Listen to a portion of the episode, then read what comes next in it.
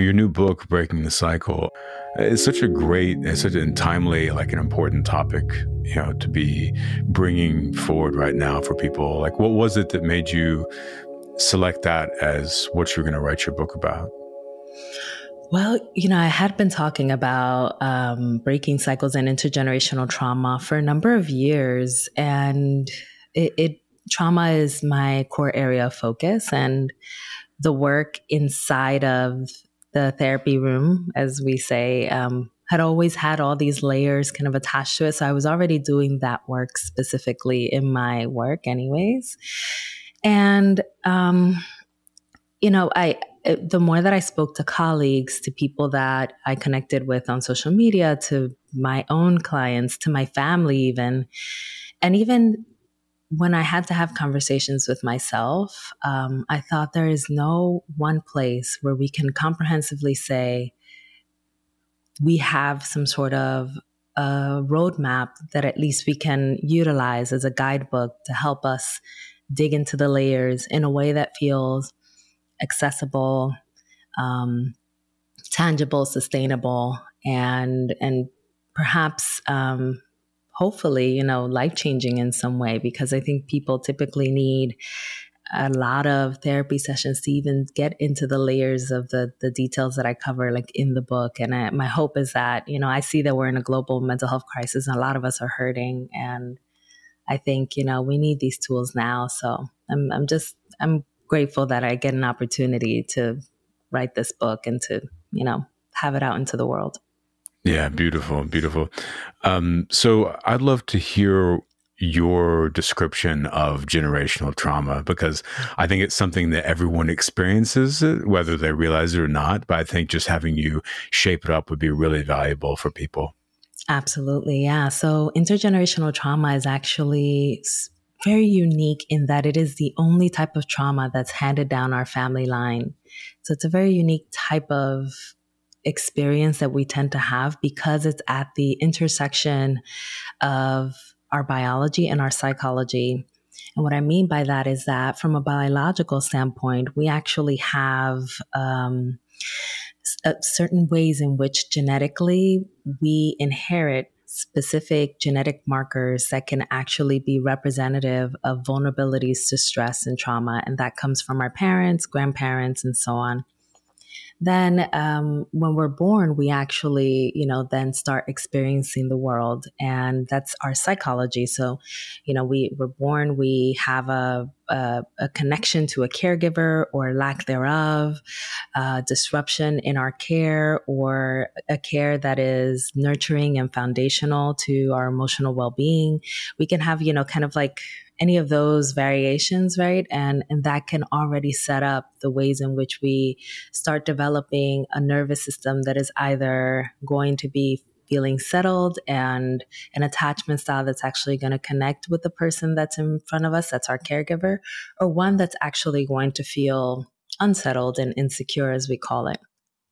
And you know, beyond that, then life hits, right? Like a lot of other things happen in life. We can be bullied in school. We can enter toxic relationships and a host of other things. We can experience oppression, a pandemic, right? And so when we have these emotional vulnerabilities that are already there and, and embedded in us, and we match that with either lack of care and attunement or disruptions in our childhood or anything that happens in life thereafter, it leaves an opportunity for there to be a burgeoning of trauma symptoms. And if we're talking about there being already a parent or a set of parents and grandparents and people in our lives that were already in their own traumas, and then there is a biological inheritance that we inherit and then we experience our own trauma symptoms. We're already talking about two generations of people that are living with trauma, meaning that the trauma itself has become intergenerational. Mm-hmm. So people are experiencing not only a genetic inheritance of trauma, but also then just whatever is cooked up in their, you know, the conditioning which they experience in the earlier parts of their life. Yeah, and it and it becomes like you know even the biological part is very very complex. Like there are a lot of other experiences that we have. Um, before we're even conceived, actually, two generations prior to even being conceived. And a lot of those experiences tend to also be part of the almost kind of like emotional foundation that we then are born into.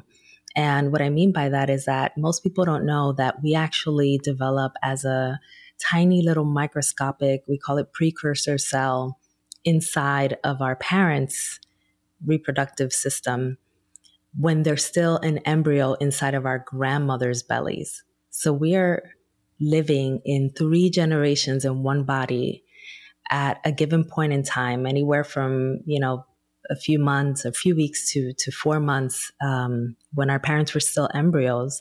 And so if our grandmothers on either side had experiences that felt traumatic or deeply stressful or long standing stress, there is a high chance that a lot of those stress hormones that were flooding her bloodstream, making their way into the embryo that was your parent, would have eventually found those hormones would have found their way to also impacting you, that tiny microscopic cell. Hmm. So, how was this researched? Well, it is we we have a lot of data on epigenetics period like epigenetics is not a um, it's not a new science what is new in reference to epigenetics is and and for people who don't know epigenetics is the um, science of how the environment impacts our genetic markers so basically the ways in which genes turn on or off and and actually almost kind of like modify in reference to their environment. So, you know, the tests themselves are done, you know, we really at that microscopic and genetic level. But we have known for a very long time in the sciences and in medicine that people can have predispositions to certain cancers. People can have predispositions to diabetes. And like there are genetic factors that run down a family line, and that we have that understanding um, of that genetic tie.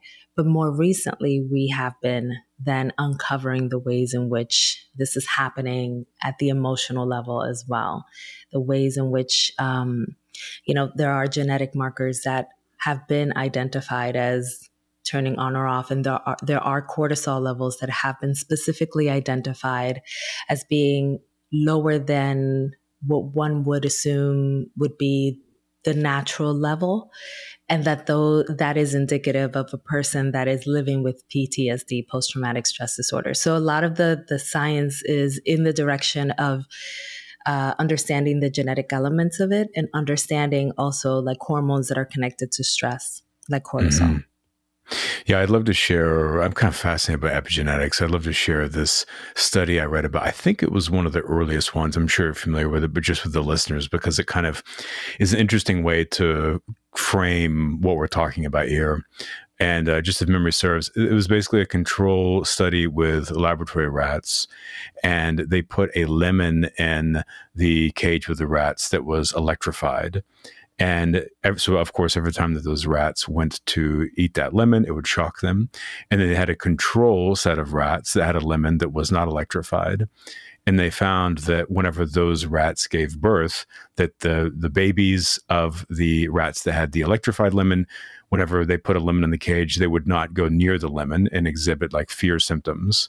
And the rats in the other cage that did, um, had the lemon that was not electrified, those babies had no problem going towards the lemon and tasting it. And so it's just an interesting kind of direct way to show that this, even just a physical traumatic experience, created some type of information that was encoded into the consciousness or the you know the instinctual uh, programming of these rats, which made them you know um, conscious of the the electrification of the of the lemon. If we think about you know that's so simple, but if think about that in terms of human experience, it's so complicated. Like people going through wars, you know what I mean, and yes. like famine and etc. I mean, just the countless.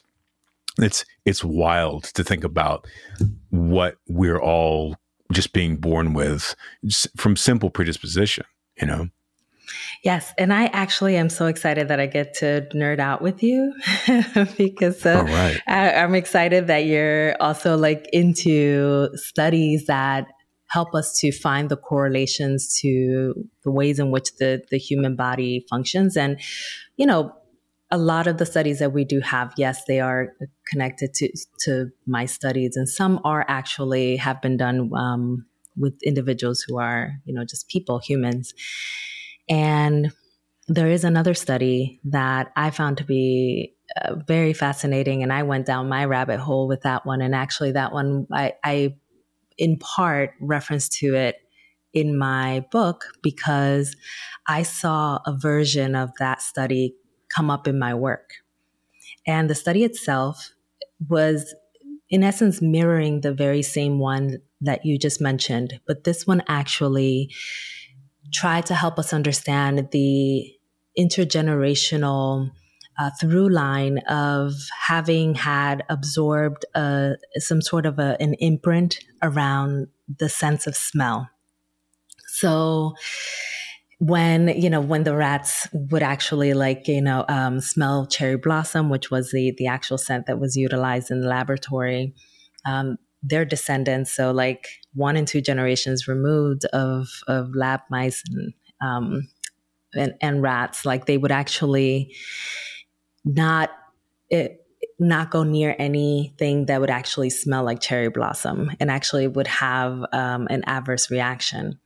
And I remember in my work that this felt to me initially, it felt like an overestimation because I felt like, how could this even be until I started coming upon the studies and they started informing my thinking as a clinician.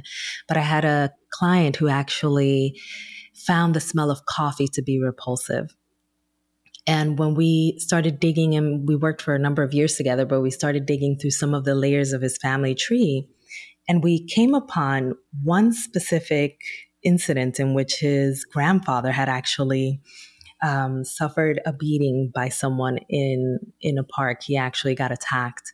He survived, but the attacker actually had had a cup of coffee prior to attacking him and that scent had actually become, in essence, imprinted in him. And even though his daughter wasn't yet born, one generation now removed, his daughter had actually hated coffee, could not stand the smell of it. And now, third generation, my client, an adult now, could not tolerate coffee and the smell. And That's I thought, wild. yeah, I know. and I and, and it just really brought to life, you know, what we find in these laboratory experiments um, that have these generational through lines. But it makes a lot of sense because think about triggers. Triggers are remembrances, and triggers are, you know, they're they're basically ignited either by our senses or by uh, some sort of an emotion, an internal experience that we have. If we feel shame, we remember a moment when we also had shame. However, if we smell the perfume of a person that treated us poorly, that's actually going to take us back to those moments when we were treated poorly and we start remembering. And part of the reason why particularly smell has such a powerful uh, effect on our memory is because it has which is the only scent that does this, the, on, the only sense that does this, that um, it actually has a direct route to the limbic system of the brain, which is highly connected to our emotions. And so there's just so much of the science that really, when we start tying all the pieces together, help us to understand the complexity of this interweb of uh, intergenerational trauma, but it helps us to to really absorb the data that we have in front of us with a clearer mind. Hmm. That's really fascinating. And they, they better not teach this to kids in school because then little kids will be like, you know, they'll be like, you know, eat your broccoli. And the kids are like, look, I can't do it. You know, my great grandfather was beaten and robbed with a broccoli stalk and uh, I have traumatic response to this. Um, that is, you know, this is really funny is that something that like I love salmon or just fish in general, but specifically like every couple of times whenever I eat salmon, I have a weird like memory flash of like choking to death on a bone from salmon, but I don't I've never choked on one. And so I always think about epigenetics. I'm like, I wonder if someone like some some, you know, great great grandparent was like choked on a bone and almost died or something like that. And it's like coded in my brain to be careful. Well, you know, there is this um, other area. Like I always talk about generational resilience in conjunction with generational trauma for that reason because we are also it is said although this this area of study is a bit more there's a, a lot of nuance and it's still fairly new but we can even we can even map it back to some of the studies we've already referenced. But it is said that we are pre-programmed to also deal with the stressors that our ancestors dealt with and and that even happens at a biological level. And and so there are sometimes remnants that are left inside of our body memory to prepare us for circumstances that they already had to go through like potentially choking you know on a fish yeah. Fascinating. Fast okay so it, let's say we have all this information and this understanding of kind of how we inherit some of these things. Now what do we do with that like here and now to make our lives better? Mm-hmm. It's um, it's a set of data, and I call it data because I, I can appreciate us being like many researchers of our own lives, but it's a, a set of data that we can actually collect for ourselves to give us an impression of, especially some of the subconscious behaviors and, and thoughts and emotions that we tend to carry around that very often either don't belong to us or we're just learned responses from the homes that we come from and we haven't had an opportunity to contest them, unlearn them, primarily because we have seen it as just the norm. Um, and many of us see these things as the norm subconsciously, don't contest it, but we're still hurting. And that's really kind of, I think, where the work really comes in and helps us to, to unearth the different patterns that have existed in our family line and to then start the disrupting process.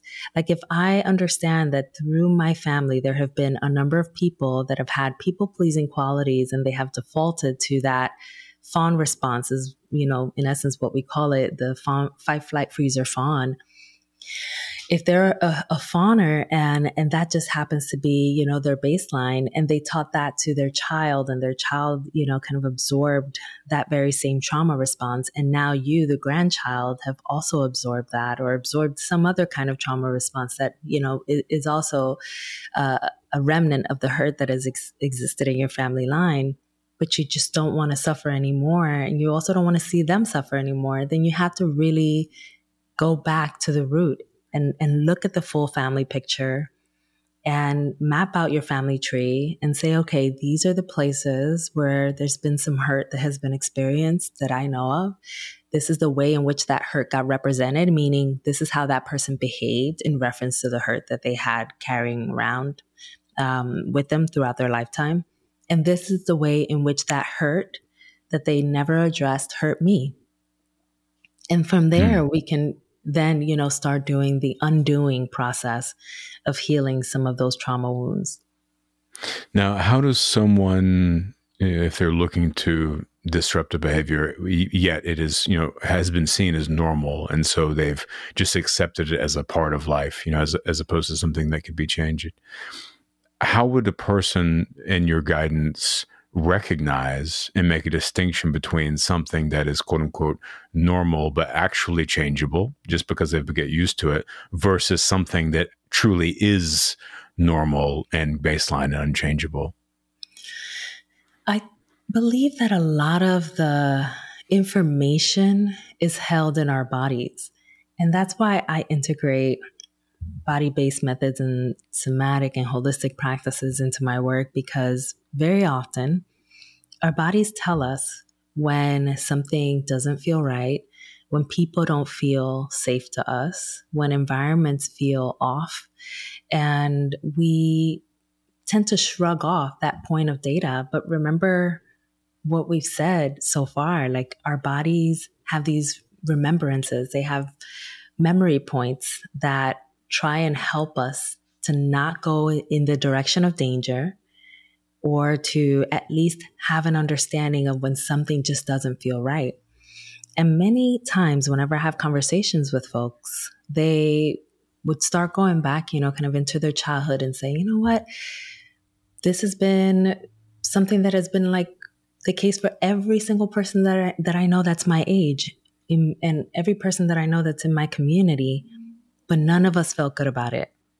Like, you know, I, I know that it's probably more of a millennial uh, situation, or and maybe it doesn't, it isn't something that is experienced by every millennial, but in generations past, millennial and beyond, there have been a normalization of, you know, um, carceral punishment um, upon I'll backtrack. There has been like a normalization of, of families utilizing items to punish children physically and change their behavior.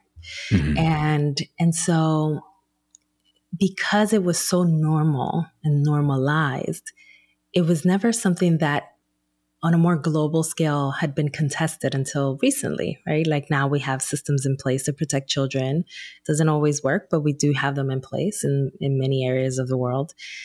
But every child just believed that, you know, if I do something bad, there's retribution that is corporal and it's physical and it, you know, I will be hurt physically and that is what I deserve. And then there's internalized messages around that. Um, and so like when when we backtrack to when we were kids, we can remember that that didn't feel good, even though if it was the normal thing that you heard every parent did to their child, right? And so it's things like mm-hmm. that that we, you know, there's ways in which I know that's a little bit of an extreme um, example, but there are many instances where people can just go back into their childhood and say, like, that didn't feel good to my soul. I want to do things differently. And typically, they start doing things differently from that point on as as best as they could. Yeah, no, that's so smart to just remind people to pay attention to, you know, what arises in the body. You know, and you're so right. People do shrug that off like so much. It's kind of hilarious when you think about it. It's like, oh, this is just 200,000 years of evolved animal wisdom that's like, you know, wired into the foundation of my, of my brain. Uh, what, you know, let's, let's ignore that, you know? Yeah. Um, but yeah, so, uh, yeah, so so powerful if you start mm-hmm. tuning into the nuances, even of what can arise in any situation. It's like this extra guidance system that is telling you this whole other view of the world that we're not taking in through you know through intellectual processing, like we generally process, or even like a kind of a somatic sense of things. You know, this this other thing is is so so powerful. Um, yeah, so uh, you know, whenever whenever someone starts to recognize one of those things, then what would they do? If they feel something that feels off, how would they explore that and start to disrupt, you know, the conditioned responses around that? Mm-hmm. Well, I actually work um, in an opposite direction with folks. I actually start the process of working with folks and even in the writing in the book the process is structured this way because it's similar to my work and it's to actually um, settle the nervous system prior to even getting into the digging work. Like, I don't open up an intergenerational trauma tree. I have an intergenerational trauma healing assessment that's very comprehensive and it's like almost 40 questions uh, that's in the book, but I also take my clients through and we unearth a lot of the details that are going to be pertinent to the healing process. Um, we also go through an, an intergenerational way of looking at the adverse childhood experiences, the ACEs. So, all of that is a part of the data collection or digging process. And I don't believe that it's helpful to do all of that digging if what's going to happen is that we're going to psychologically avoid and um, fade away, meaning that we might dissociate because it could feel so unraveling and hurtful to uncover a lot of these details that eventually we're just going to, you know, not engage so, what I do instead um, is that I, I, engage people in the process of settling their nervous system first. And we do that for a number of weeks before we even start digging. And what that looks like is usually in my practice, I do sound bath meditations and, and I also guide folks through uh, imagery based exercises and, and help them, you know, integrate actual holistic practices into their day to day. So they're doing breath work they're doing you know grounding meditations progressive muscle relaxation to really get the tension out of the body.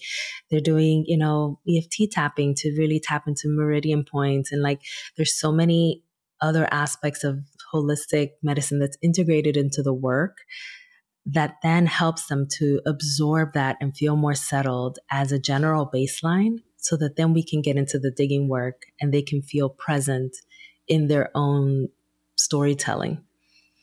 And Beautiful. so uh, thank you. I think it's um it's the most ethical and kind um, way that I have found I could do this work. So that's what I what I've aimed for. Beyond that, you know, we start applying and integrating the work, meaning that what we dug up, we start then bringing back into their day to day circumstances because they come up, right? They'll have some sort of a, a fight with their significant other. And all of a sudden, we can see that some of those similar patterns of manipulation, of blaming, you know, like they start to sound very similar to what they heard back home. Mm-hmm. And, and so we start mapping out alternate ways to actually respond and ways to actually settle their nervous system even while they're still in a state of conflict so that they can respond from a, a more connecting place than from a place of survival mode. That's a really beautiful way to approach it because, you know, if someone isn't present and can't have a objective view on the information that they're you know that's arising inside of them it's kind of just becomes noise then you know yes. they just sort of like re-feel the thing but that's not necessarily going to resolve anything you know being able to have context and have some just mindful space around it you know will would allow someone to actually understand it more deeply and they'll be able to you know integrate or move forward or whatever you know release it so that's a really beautiful way to approach yeah, i love that I Love that. Um, I'm curious for you, you know, just looking at your background, what brought you into doing this work?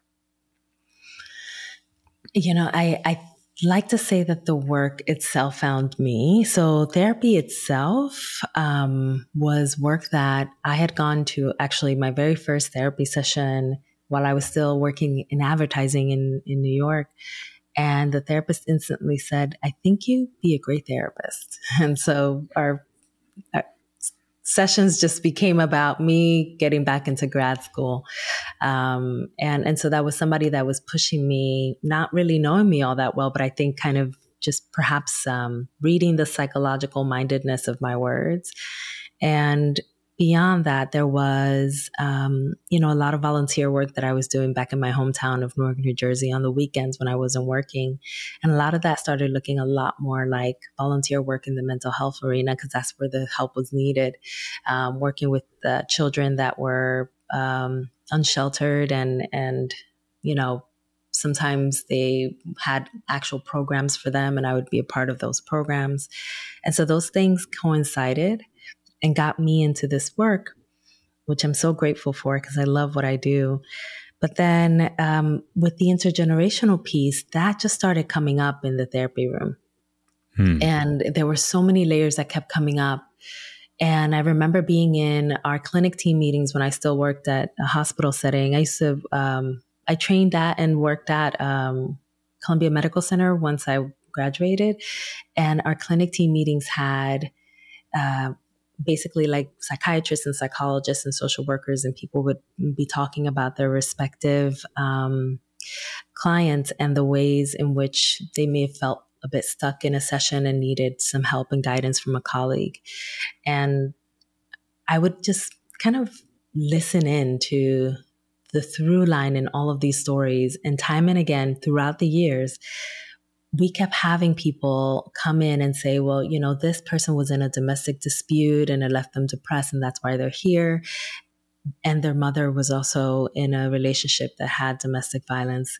And so was their grandfather, you know, and like, mm. and so we, we kept saying these things, but not naming it.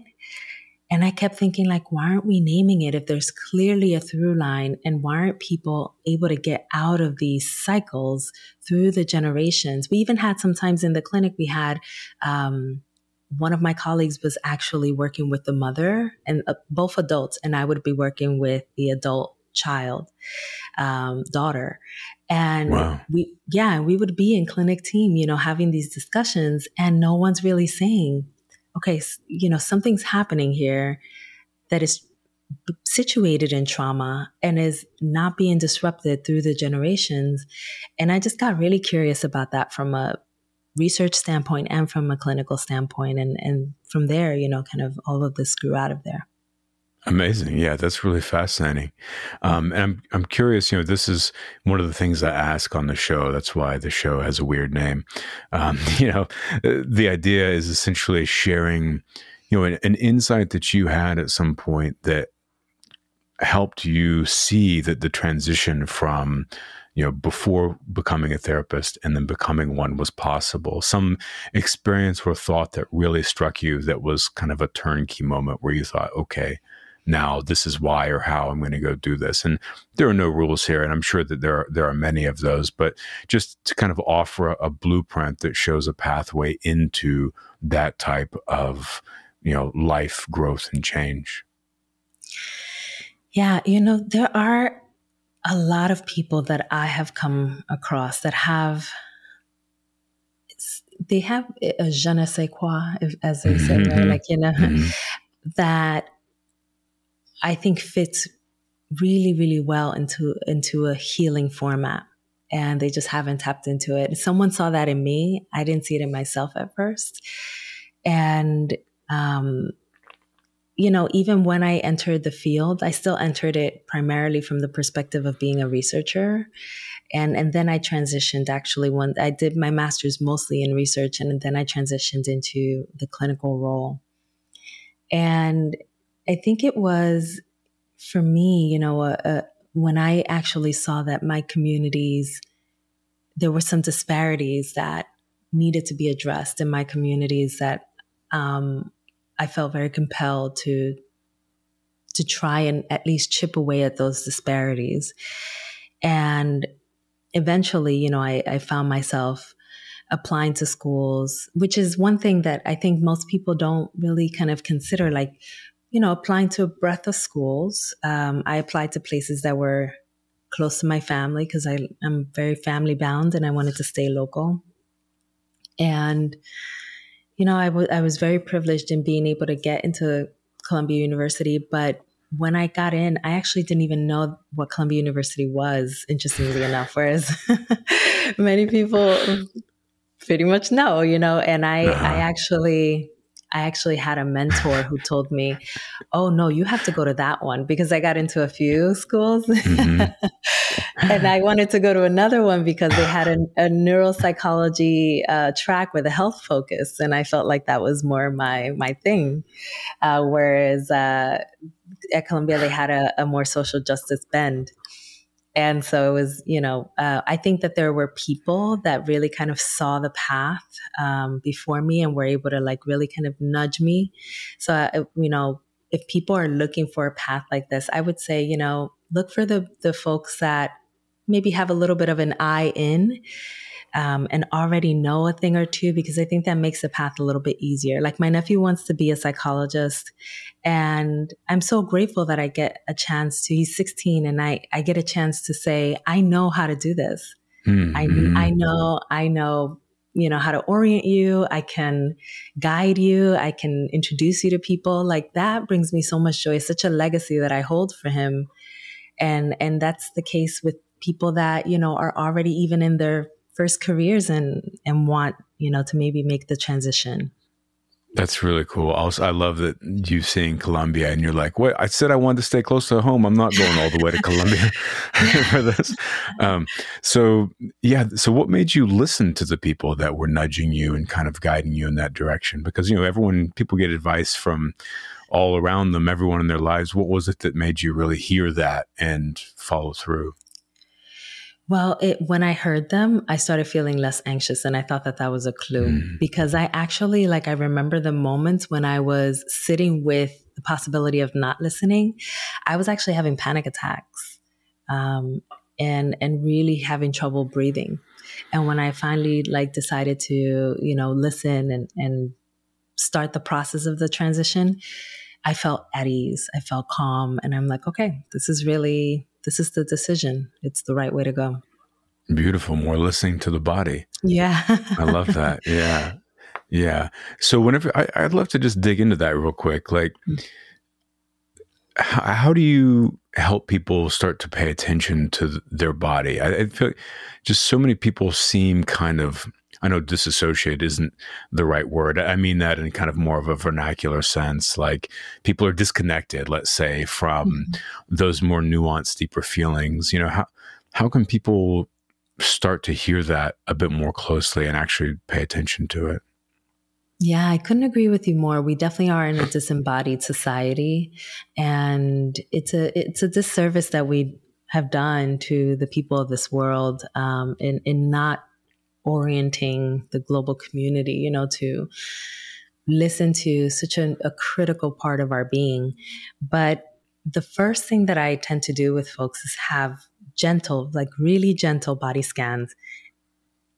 What that means is just that, you know, I, I ask a person to sit with their breath, the gentle breath, and not, you know, any modifications to their breath, no deep breathing, just the breath and just noticing the breath and then transitioning their attention over to their head, neck, back, you know, chest area, stomach, pelvic area, legs, fingers and toes, right? And so, like, really just gently attending to the body.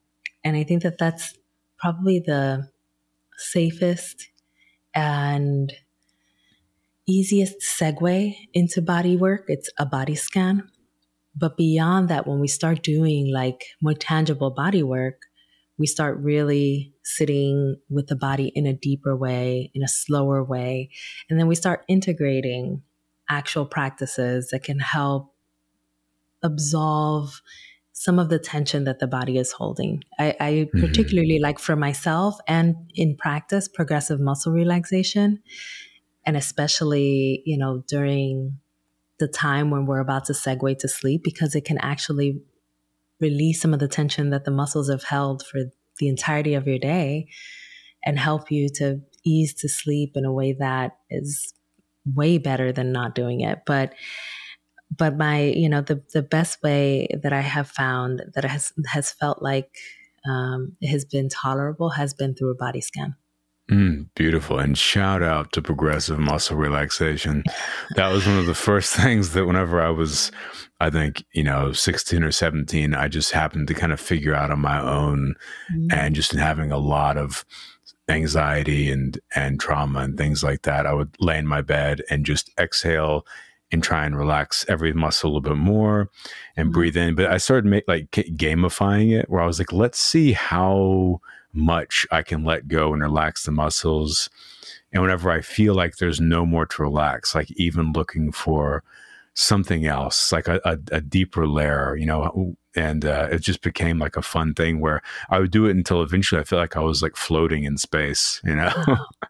That's so beautiful. And you know that that's the thing is that the, there's wisdom in our bodies that allows us to understand that. Like for example, rocking, right? Rocking is another uh, we call them like ventral vagal stimulation uh, practice or you know parasympathetic uh, practice or mm.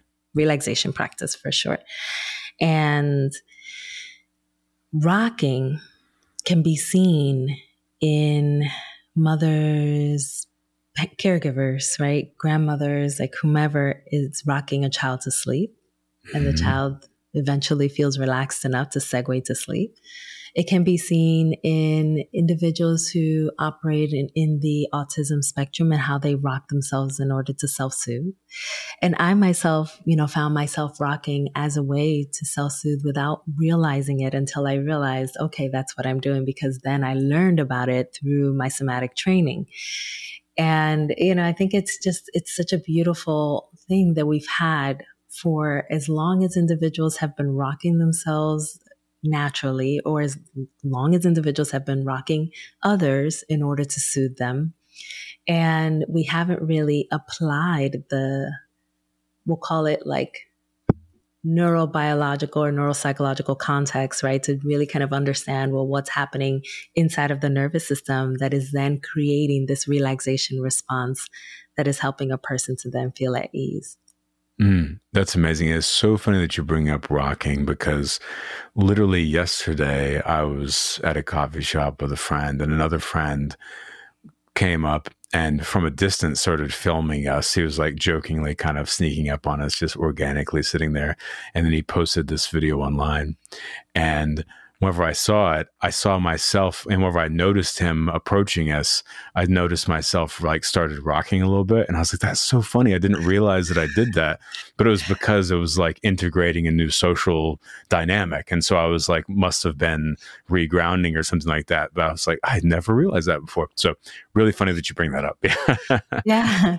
Yeah. You know, and like uh, my ancestors, they, rocked in rocking chairs in the Dominican Republic. Like we, you know, that's a big thing there. Like rocking chairs are in every home.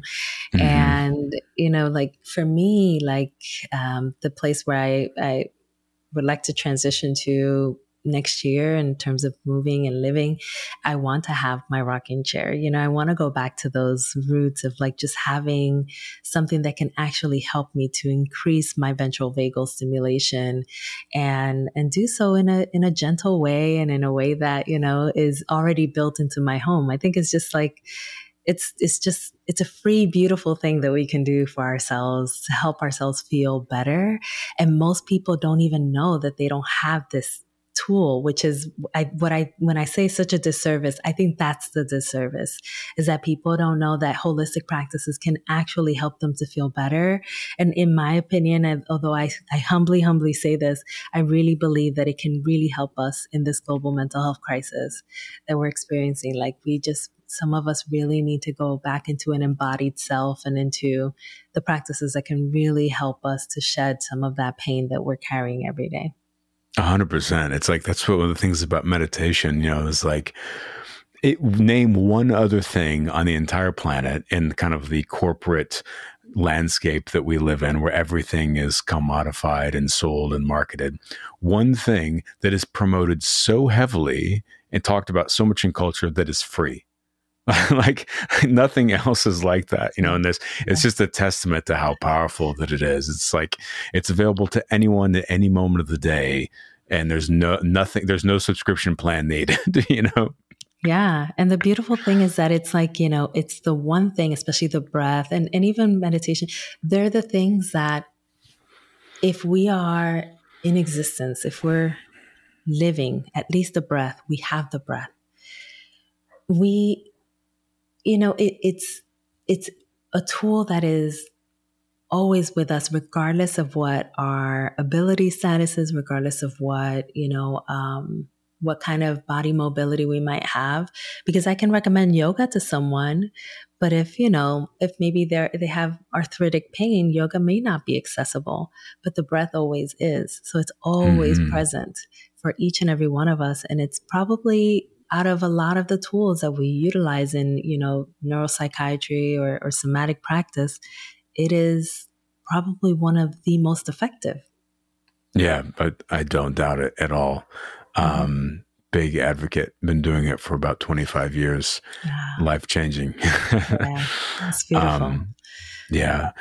Well, uh, Mariel, thank you so much. It was so great to speak with you. Thank you for the work that you're doing and just, you know, sharing all this amazing healing and tools and insight with people. It's really wonderful. And uh, I just hope that your book um, goes far and wide and helps many people as well as as well as you. Thank you. Thank you so much for being in conversation with me. I, I appreciate you nerding out with me also and um, and your thoughtful questions and for holding space for me and for Break the Cycle. Thank you so much. Absolutely my pleasure.